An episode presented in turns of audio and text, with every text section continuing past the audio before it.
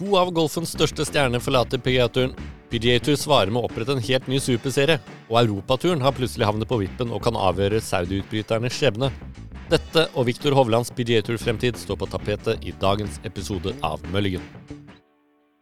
Mulligan, en podkast fra norsk golf.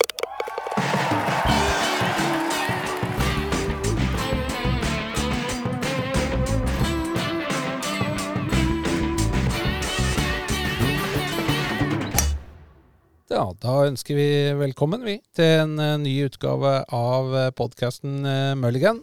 Og i dag sitter vi her i studio. Det er undertegnede Tom Erik Andersen og Christian Døvle. Velkommen, Christian. Hei, tusen takk. I dag skal det nok en gang handle om eh, livgolf. Det blir en livgolf-spesial, for eh, nyhetene strømmer på. Og det er to nye stjerner som har meldt overgang. Hva tenker du om det? Ja, det er jo ikke, det er ikke overraskende. Jeg tror ikke, blir, jeg tror ikke det blir færre av de nyhetene her fremover, for å si det sånn. Det er Abraham Anser, nummer 20 i verden. Mexicos uh, mest populære golfspiller. Akkurat runda 30 år. Uh, og så er det Brooks Cupka, som er virkelig en superstjerne. 32 år gammel, fire major på samvittigheten. En av de virkelig store navnene i USA. Så nå det virker som om det begynner å skje litt nå. Vi begynte liksom å snakke om at det bare var spillere som var At det ble en litt sånn der seniortur 2-0 med spillere over middagshøyden. Men nå det begynner å bli ganske store navn. Eh, Livgolf og Norman og co. begynner å få inn, eh, få inn nå, da. Og det um, frykter og tror at det kan bli liksom brekkjern for andre spillere som skal følge etter. Det er jo det vi har snakka om lenge, egentlig. At for hver uh, spiller som går over, så blir det litt lettere for, uh, for nestemann. Mm, og det var jo det var I forbindelse med den uh, nyheten om Cupca spesielt, da, så leste jeg noe utdrag fra en pressekonferanse i februar, og da sa jo Kepka også at han, han spiller ikke golf for pengene, og én eller to milliarder ekstra, det, det, endrer ikke livet hans. og nå står han plutselig her og har valgt pengene likevel, så når man får seg litt betenkningstid og tenker på hva de pengene faktisk innebærer, så, så, blir det jo fryktelig enkelt å, å, velge det. Men som vi to har snakket litt om òg, så er jeg usikker på Jeg er usikker på hvor mye lykkeligere de spillerne egentlig, egentlig blir. Da. For jeg tror ikke de får så veldig nye liv av som de ekstra pengene gir. Nei, Det er vanskelig å forestille seg for eh, oss, i hvert fall, som har mer enn nok med huslån og nok til bil og en, og en båt. Men uh, ja, når man har tjent noen hundre millioner, så er det vanskelig å se, at, se for seg at uh, sjøl en milliard skal kunne endre noe på det. Men det viser seg jo at uh, for mange spillere, da, ikke mm. nødvendigvis alle, men for mange spillere så, så, er det snakk om en pris. At man kommer til et eller annet nivå der man tenker at det er too good to be true, og det, ja. det hopper jeg på. Er det, er det mulig å forstå det? Ja, så klart. Det, et, til en viss grad så har nok alt uh, sin pris òg, men jeg, jeg, er veldig spent på sånn, noen år frem i tid, da, når disse spillerne ser tilbake på karrieren sin og de valgene de har tatt, om de er uh, fornøyd med det. For sånn, når vi har sett sånn som Phil Michelsen uh, og liksom hvordan han fremsto i London, og måten han blir grillet på og avkledd, og måten han blir fremstilt på de er jo ikke Hva skal jeg si De sitter jo ikke der med rak rygg og hevet hode. Da. Det ser nesten ut som om de skammer seg litt over å være der også. Ja, vi har hatt noen uh, veldig pinlige seanser, um, pressekonferanser og andre ting som, som, ikke har stilt de spillerne i særlig godt lys, da. Nei, og du, du, skrev en fin kommentar på Norsk Golf om det med Schwartzel og det trofeet han, han løftet. Det føles ut som han bare løfter noe som kunne egentlig ha vært av isopor. Det trofeet betyr jo ingenting, sånn som jeg uh, viser det.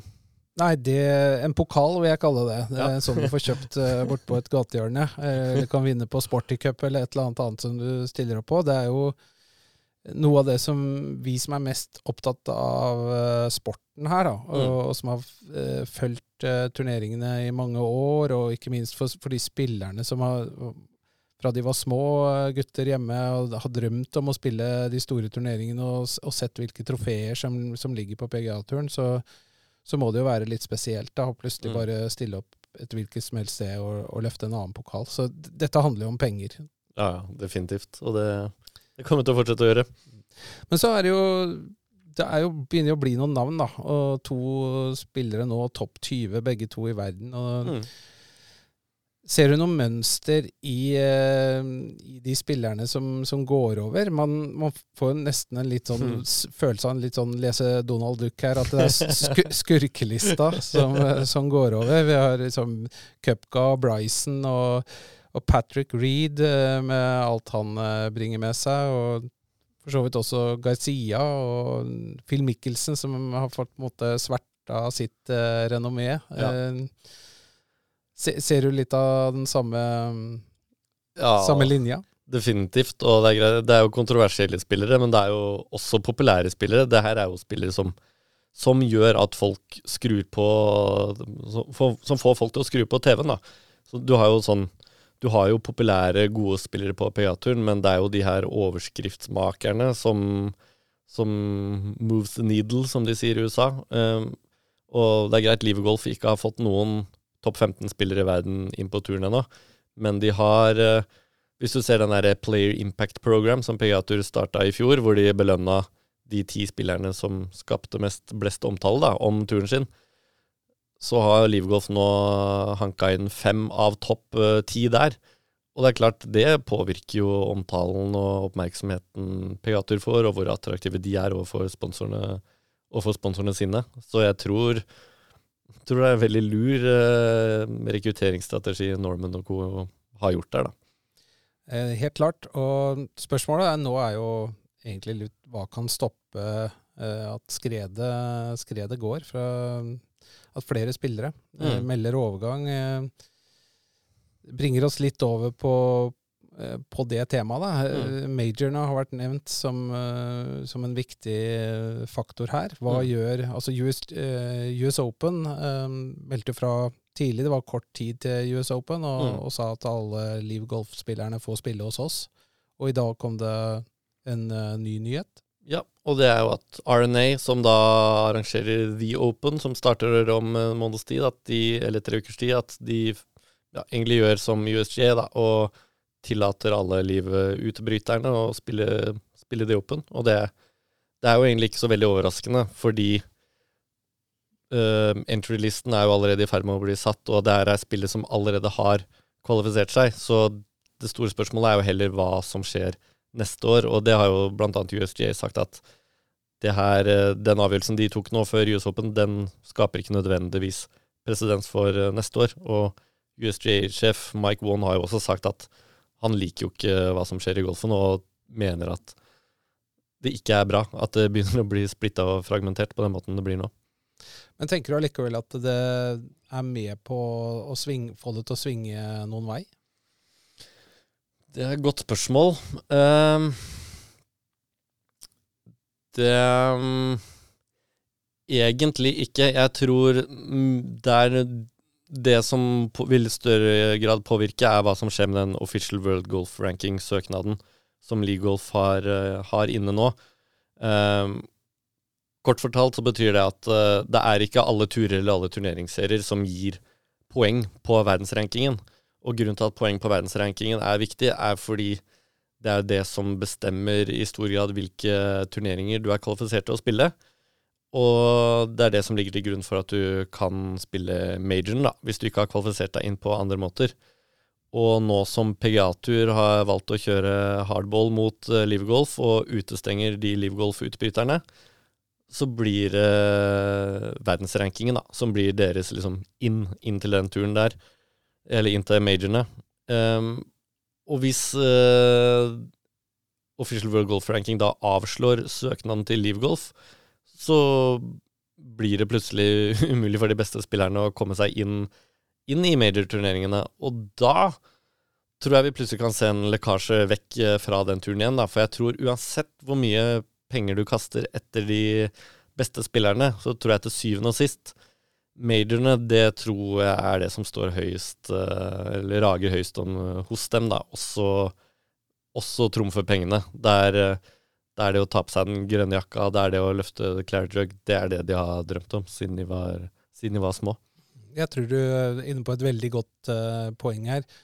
Uh, og uh, ikke minst da at ikke nødvendigvis majornes beslutning aleine er med på å styre hvem som mm. At de får lov til å delta i år, er én ting, men de skal jo faktisk da ha rangering, eller ha vunnet en av majorene ja. før og sånn sett gjøre seg ha, har spilt seg til den plassen. da. Mm. Um, og da så er spørsmålet World Golf Ranking, øh, hva er det for noe? Hva, hvem er det som står bak det? Hvem er det som tar den avgjørelsen, hvorvidt uh, dette skal telle på verdensrankinga eller, øh, eller, ikke? Da er det jo sånn at uh, når du oppretter en tur, da, uh, så må du da sende en søknad til Official World Golf Ranking, som er en organisasjon, og deres styre. Og styret der, det består jo av ingen ringere enn Jay Monahan, som er PGA-tursjef. Det er Keith Pelly, som er europatursjef, eller DP World Tour. Og så er det arrangørene av de ulike majorene, da USGA, Augusta National, PGA of America og RNA. Og så er det, det vel Tours of uh, PGA Tour, eller at, liksom, den konstellasjonen av de ulike PGA-turene. Så PGA-tur og Monahan de står jo sterkt inne der, og de vil nok pushe veldig hardt på de andre turende organisasjonene for at uh, det ikke At de ikke skal akseptere den uh, Livgolf-søknaden. Men så vet ikke jeg helt Det, det er jo noen juridiske uh, spørsmål inni det her òg, da.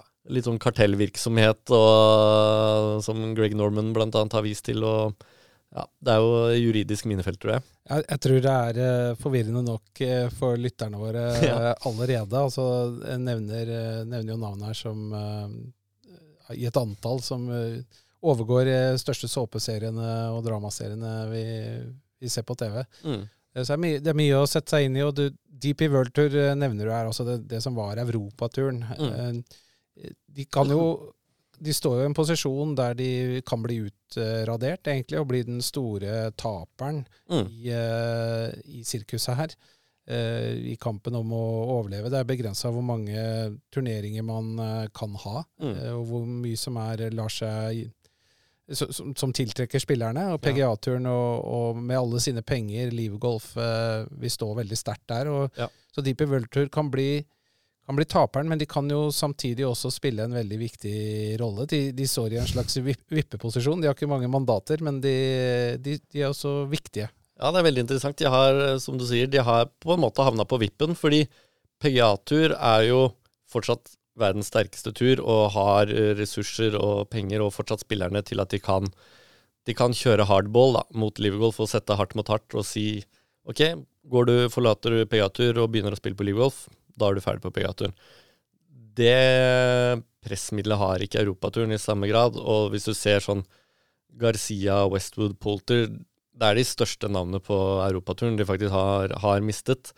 Så de kommer nok til å kjøre en mykere approach da, overfor, uh, overfor livgolfspillerne, og det ser vi også den uka her. Uh, Jokke, eller Joakim Mikkelsen i Viasat sendte meg en chatmelding tidligere i dag hvor han viste meg feature groups for TV-sendinger denne uka her, og der er Louis Hustoysen og Sergio Garcia, to livgolf-utbrytere, som ikke bare spiller på europaturen fortsatt, men de er med i feature groups, og de blir jo fortsatt promotert som store profiler i europaturen òg, da.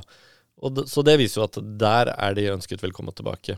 Og det, hvis man skal se litt sånn strategisk på det fra europaturen og Keith Pelly, europatursjefens side, så kan du tenke deg Hvis han er med på å avslå den livgolf-søknaden om offisielle verdensrankingpoeng, da må de Pegatur-utbryterne finne andre måter å skaffe seg PGA-tur, nei, verdensrankingpoeng på, siden de ikke kan gjøre det på livgolf, og ikke på PGA-turen.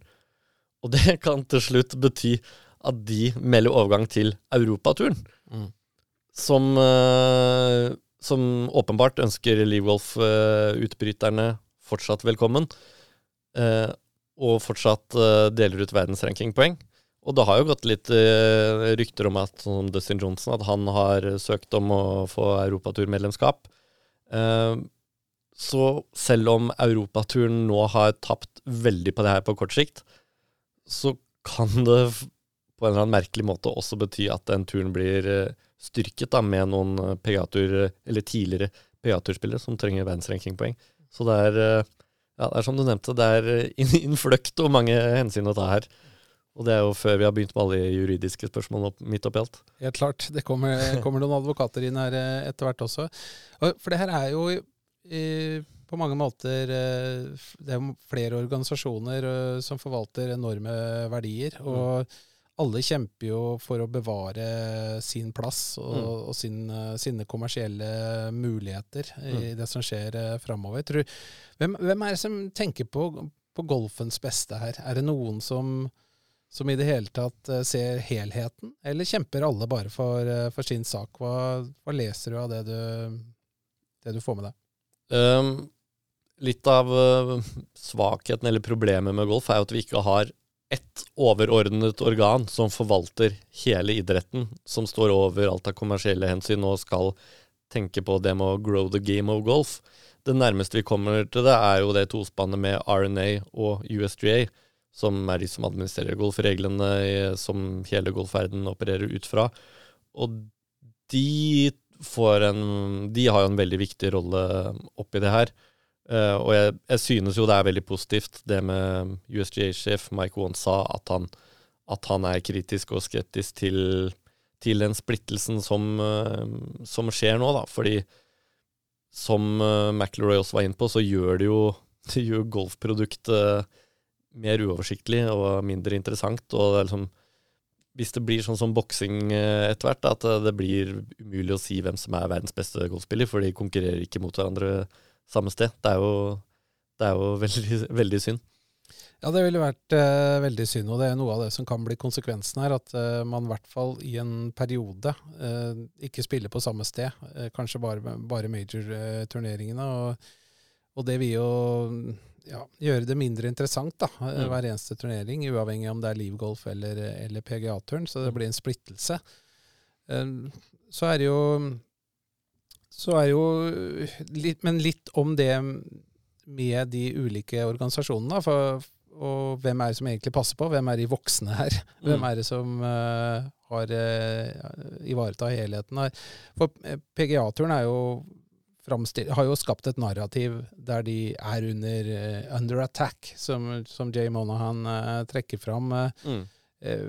De er organisert som en veldedig organisasjon eh, som deler ut eh, eh, store penger til, til veldedighet. eh, men det er, det er høye lønninger, og det, det er eh, det som kommer tilbake til spillerne, er eh, kun en liten andel av den totale omsetninga eh, også på PGA-turen. Og det har vært noe av Mm. grunnen til misnøyen blant, eh, blant spillerne Ja. også, og, og lagt grunnlaget for at det i det hele tatt At man kan lykkes med en utbryterliga som nå, Mm. da. Hva vet vi om PGA-turen, og i forhold til den, den organisasjonen? Det um, er veldig mye vi ikke vet, og det har jo vært uh, mye av kritikken mot PGA-tur uh, opp gjennom årene. De er, som du sier, de er organisert som en veldedig organisasjon, og de gjør også veldig mye for uh, lokalmiljøet hver gang de har en turnering. Og det drypper alltid mye mer ned på ja, hele området de er i hver gang det er en turnering. Da. Det, det, det fokuset tror jeg ikke Livergolf har i samme grad. Samtidig så er det jo en pengemaskin, og den Livgolf hadde ikke blomstra opp, opp på den måten her hvis flere PGA-turspillere opplevde at mer av pengene drypte ned på dem. Da. Og det var jo også litt av utgangspunktet for den kritikken Finn Mikkelsen kom med tidligere i vinter, da han kritiserte måten PGA-tur forvalta spillernes bilderettigheter på. Mente at de satt på milliardverdier i bilderettigheter som egentlig spillerne burde få tilgang til.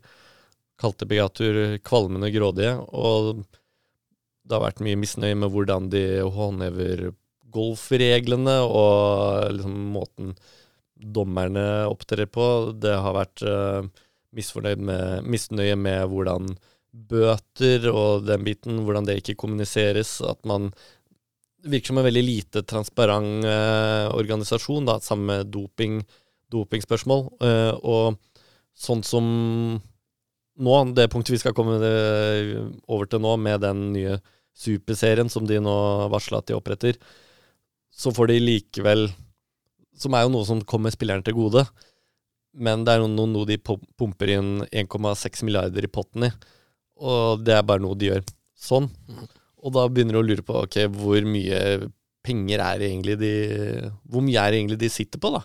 Ja, for de har fått sitte og, uten å bli angrepet i veldig mange år. Og som eh, mange store organisasjoner så, så, vokser du deg litt stor og feit, og mm. kanskje litt late også på både formater og på og litt eh, grådig i forhold til å beholde store deler av potten. da. Hvis ja. en skal liksom, sammenligne det med noe, så går det an å tenke seg i hvert fall Eh, flyindustrien, flybransjen, som, som ble totalt for, forvandla. Det, det, er noen store selskaper som eh, SAS, da, som, som, vi kjenner godt her hjemme, mm. eh, hadde høye lønninger, og det var dyrt å fly, og så kommer det plutselig en ny aktør inn. Mm. Eh, lavprisselskaper som, eh, som, gjør ting mye billigere, og som tvinger, til, tvinger fram endringer eh, i et stort et selskap som har vært dominerende i veldig lang tid. Da. Og Det er en slags metafor ja, på, på det vi kan se nå i golfen, at det kommer en ny inn. Ikke mm. akkurat et lavprisselskap, eh, men, eh, men, likevel noen som utfordrer eh, den posisjonen som den dominerende har hatt. da. Og da viser det seg at den, den dominerende aktøren, i dette tilfellet her PGA-turen, plutselig har tilgjengelige midler ja, ja. til noe helt annet. Og hva er det som PGA-turen nå kommer med? Nei, det er jo Jay Monahan, PGA-tursjefen, fikk jo masse kritikk eh, under et intervju med eh, Jim Nance på Golf Channel forrige uke for å prate om livgolf. Eh, da pratet han om eh, egentlig at han var bekymret for utviklingen, men også det med at eh, på PGA-turen det er der du har mulighet til å konkurrere mot historiebøkene, det er der du har mulighet til å spille for noe som betyr noe, ikke sånn der oppvisningsturneringer, da, som han kritiserte Liv Golf for å, for å ha helt betydningsløse turneringer.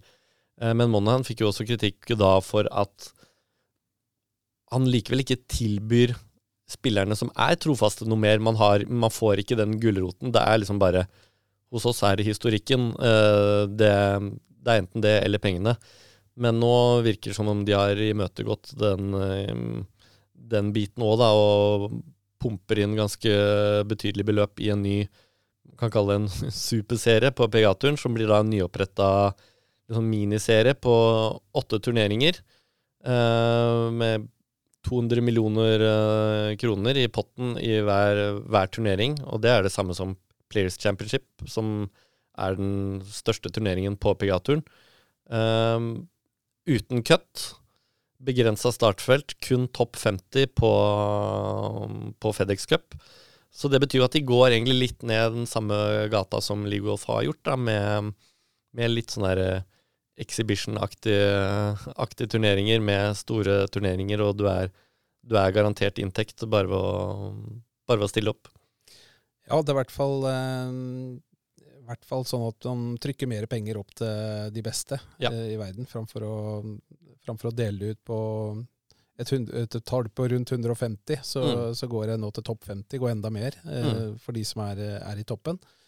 Og så mm, tenker jeg likevel at det er en vesens eh. Da, for det, du, det, er fortsatt prestasjonen din som skal ligge til grunn for ja. å være en del av de 50 som får lov til å spille i turneringen. Og det er at du, du var eh, blant de 50 mm. på Fedex uh, forrige sesong. Da. Ja. Litt uh, likt som hvis man sammenligner med fotball, så for å komme til Champions League, så, så må du ha plassert deg høyt i ligasystemet ditt sesongen i forveien. Så, så, det er jo noe ganske annet enn det Liv Golf gjør, som bare Definitivt. inviterer med de største, eller noen store navn, som de tenker er tilgjengelig. Og en annen stor forskjell er jo også, selv om det her er veldig store turneringer, så er det jo fortsatt vekslepenger i forhold til hva de livgolf-spillerne får, også i rene upfront uh, cash-beløp, bare, bare, for å signere på den turen i det hele tatt.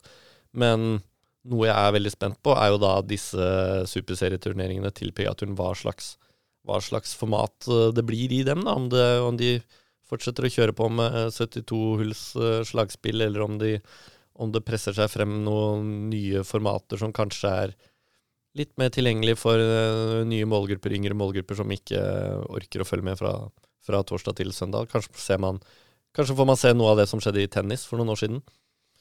Ja. Eh, noe av det som skjedde i tennis, var jo at man Altså det er grunn eh, Slik turneringene var, var at du spilte fem sett eh, kamper. da. Og nå er det vel bare Grand Slam-turneringene som, som har kjører fem sett, Mm. og ellers er det mye tre sett. Og, og man kortere ned, da.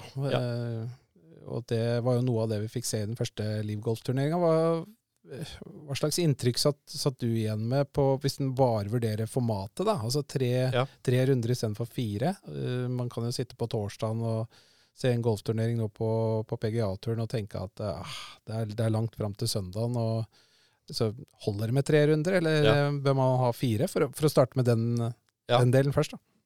Syns du? Det er, det er rart. Jeg har veldig ambivalent forhold til det. For på den ene siden så er jeg veldig for det med å korte ned turneringer og gjøre det, gjøre det mer TV-vennlig på den måten. Og det vil jo også gjøre at det blir Det vil jo også gjøre at det blir mer åpent. Eh, en hvilken som helst spiller kan slå Eller det er mange gode golfere i Norge som kan slå Viktor Hovland til og med på en 18-hullsrunde.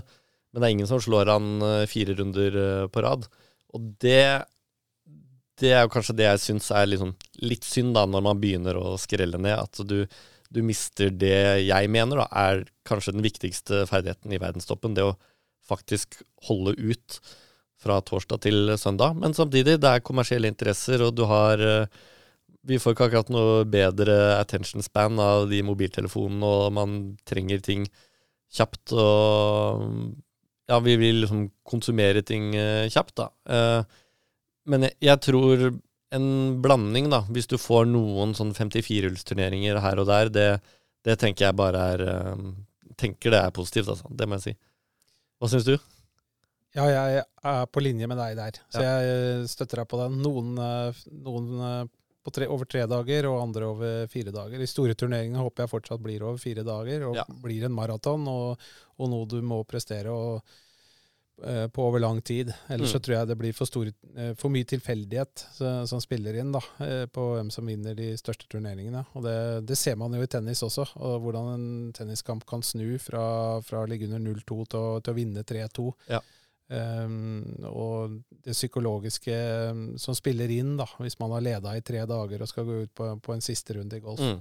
um, det er en del av, av sporten. Mm. Sam, men samtidig så er det i mindre turneringer så kan det være kortere formater. Så vi, vi gir den sånn delvis eh, grønt lys. Ja, jeg tror det, jeg syns det som kanskje blir viktigere, da, handler mer om kvaliteten på selve TV-produktet øh, å gjøre, da. Det at man faktisk får sett alle slag fra de beste spillerne. Så, sånn som i US Open nå, så var det ofte du så spillere som var og kjempet om øh, seier, eller var helt oppe i toppen. Hvor du får sett utslaget, og så får du kanskje sett en putt noen hull senere. At du får de hullene der da, i broadcasten. Eh, det, det funker rett og slett ikke som, eh, liksom, som kravstor eh, TV-konsument i 2022. Um, få mer pro-trace- pro-tracer på Det har liksom blitt en must, syns jeg nå.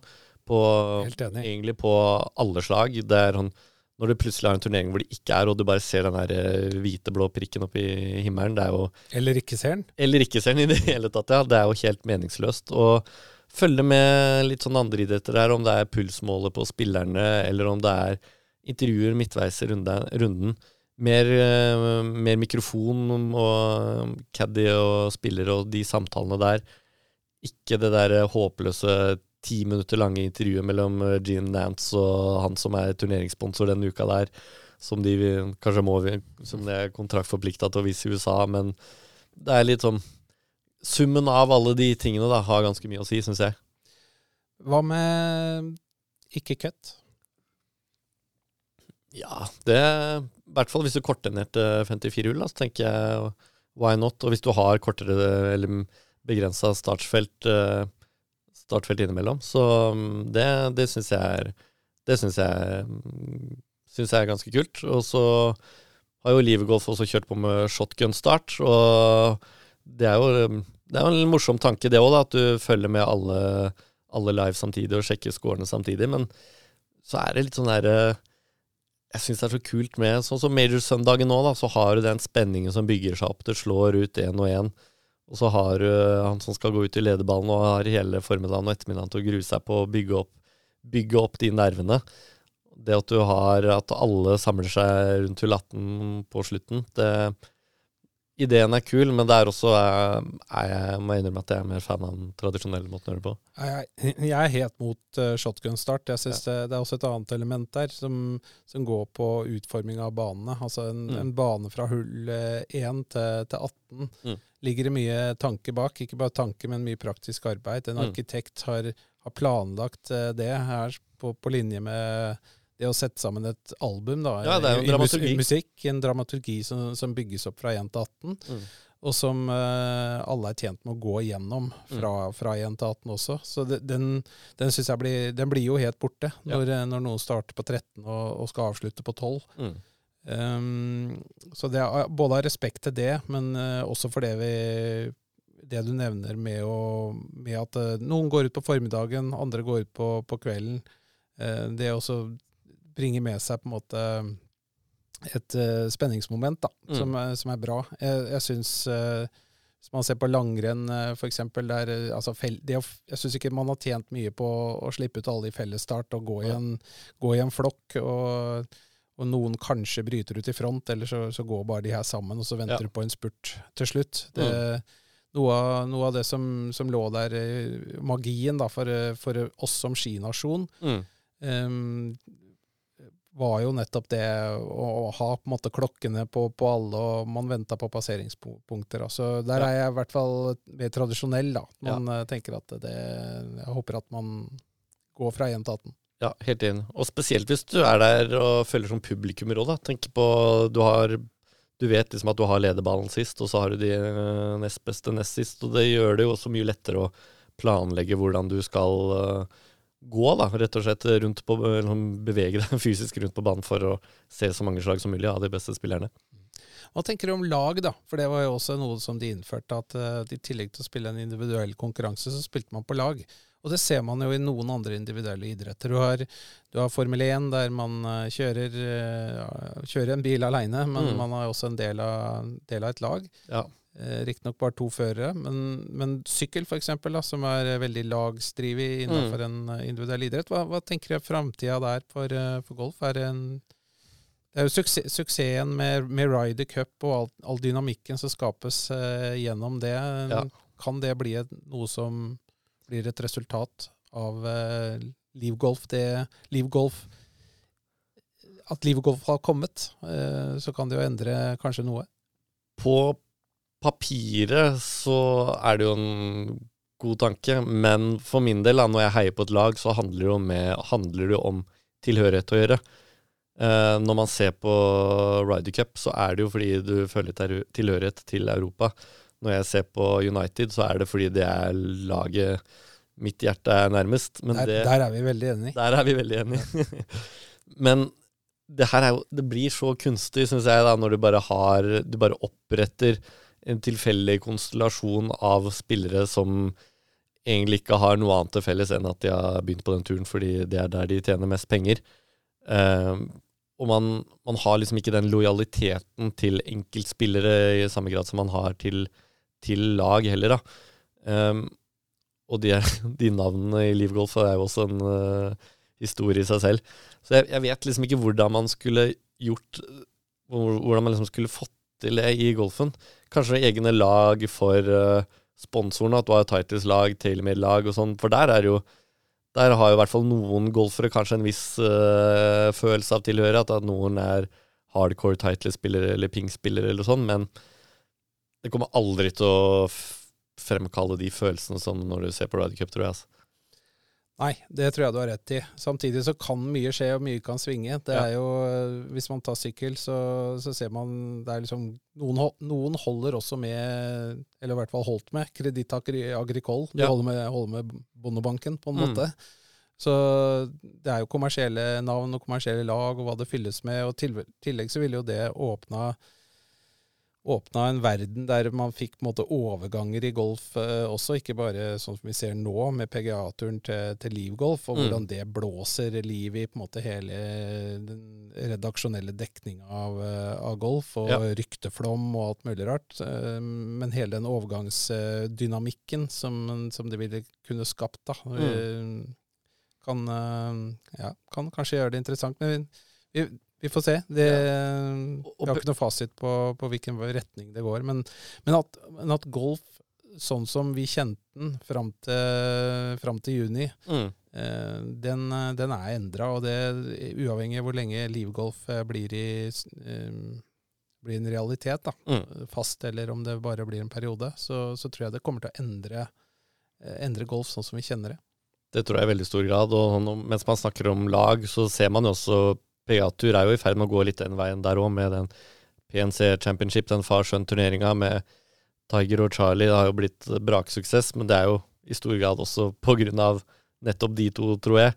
Eh, du har den Zurich Classic og New Orleans, som, som også har blitt en veldig populær turnering. Men som, samtidig, når, på, når vi sitter og ser på det, det er jo ikke lagene vi egentlig heier på der. Der er det jo Det er fortsatt den spilleren du, du selv heier på. For vår del så er det jo Viktor. Den uka var det Viktor Morikawa vi heia med, men hadde det vært Cameron Smith han spilte med, så hadde vi heiet like mye på de. Så, men ja, det presser seg frem eh, flere og flere sånne typer formater. Det tror jeg ikke det er noe, ikke noe tvil om. Så det noe jeg håper eh, PGA-turen gjør, er jo litt mer sånn derre mixed-turneringer med LPGA-turen, sånn som uh, Europaturen gjorde nå nylig. Det syns jeg var skikkelig, skikkelig kult å se på. Veldig enig. Ja. Det, ja. det, det, det, de gjorde der, var jo at man kjørte en fellesturnering. Mm. Der det var faktisk mulig å spille sammen. Altså de, de beste europeiske jentene og, og gutta uh, i en og samme turnering. Det er jo et kult format, da. Ja, rett og slett. Og at de har klart å sette opp en bane nå hvor det virker som om det ble eh, ganske fair. Det var det var flest menn inne i, eh, blant topp ti, men soleklare vinneren var jo en dame. Så det var Ja, det synes jeg var veldig kult. Det tror jeg, sånne ting tror jeg er med på å få folk til å sperre opp øynene for golfsporten, og også vise fram hva som er unikt med den sporten her. Det med at eh, alle faktisk kan konkurrere mot hverandre. Det syns jeg er helt nydelig.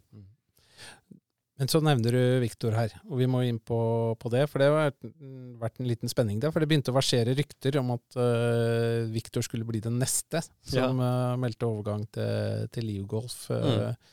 Noe Viktor uh, sjøl gikk ut og avkrefta. Mm. Og for å bruke hans ord, så sa han det har jeg ingen planer om. Ja. Hva, hva legger du i det? ja, hva legger jeg i det? Um, det er jo for det første syns jeg jo det er bra at han går ut og avviser de ryktene. De, det begynte jo med en Sky Sport-journalist som bare sa at uh, i en No Laying Up-podkast at uh, det her går det rykter om. Uh, og vips, så bare begynte det å spre seg i nettaviser om at han vurderer en overgang, og da var han kjapt ute med å avfeie det. Men når han ordlegger seg på den måten, så holder han jo fortsatt døren, døren åpen for at det kan bli en endring i, i fremtiden. Da. Og det er jo samme måten egentlig nesten alle kollegaene hans på PGA-turen har ordlagt seg på. Kanskje for å gardere seg litt mot at de vet jo ikke helt hva som skjer heller. Da. Hvis, hvis plutselig Morikawa og Justin Thomas og John Rahm hopper over, da er det plutselig ikke like fett å spille på, på PGA-turen lenger. Nei, der, jeg forstår Viktor veldig godt der. Han er i starten av sin uh, internasjonale toppkarriere. Det er mm. lettere for, uh, for Rory McIlroy å, å, gå ut, og, og, han sitter her med de mange hundre millioner kroner uh, i banken, og, ja. og er ikke minst i en, mer i enden av karrieren sin. Har vunnet sine majors, sjøl om han gjerne vil vinne enda flere. Så hvis, hvis, det skulle være sånn at skredet går, og, og Livgolf få fatt i de fleste av de beste spillerne, mm. Eh, så, så, tror jeg egentlig vi vil se at uh, Rory McIlroy sier uh, OK, da er jeg ferdig, jeg legger opp. Han kan i hvert fall slutte. Han har det som ja. et alternativ, men for, for Victor så vil det være vil være altfor tidlig i hans karriere å ja. kunne gi opp det. Så jeg syns han svarer klokt når han sier 'det har jeg ingen planer om'. Jeg syns mm. det er veldig bra at han går ut og sier det. og og så tror jeg det tjener veldig hans sak også, at han, ja. han kommer hjem her og spiller runder i Norge nå. Og som vi snakka om, det er nesten blitt som Se og Hør flaskeposten. hvor, hvor dukker Viktor opp, opp, de neste dagene? og ja. Kan nesten se folk står og henger på, på driving ranger rundt omkring i, i påvente at uh, han skal komme, eller på, på bensinstasjoner. Du tar ei pølse ekstra fordi han kan dukke opp der også. Du vet jo aldri hvor han kommer. Ja, det er gøy. Du, du, på Snapchat så har du sånne eh, varmesoner på det kartet, hvor du kan se hvor det snappes mye for tiden. Og nå var det i stad var det jo bare rødglødende over Holtsmark, for da hadde han en liten kompisrunde der med Marius Torp og noen andre. Ja, Gikk minus sju, fikk vi med oss. Med hvilepuls, sikkert. Den kødden. Helt sikkert. Det som uh, må være bra for Viktor, er at han, han er en del av golfen i en tid der, uh, der, det ikke blir mindre penger i det det spilles om. Og du, du nevnte ordet vekslepenger i stad, men sånn sett er det greit at ikke det er uh, så bruk av så mye cash lenger. For det, ja. det hadde blitt store lommer du skulle, skulle fylle. det hadde blitt veldig store lommer å fylle, definitivt. Vi får se hvordan eh, det utspiller seg videre. Det kommer en ny livgolfturnering i slutten av måneden. Før det så, så har vi eh, mye moro og annen golf å se fram til. Så vi, eh, vi runder av her. Så får vi se hva som skjer. Så heng med oss videre alle sammen, så snakkes vi snart igjen.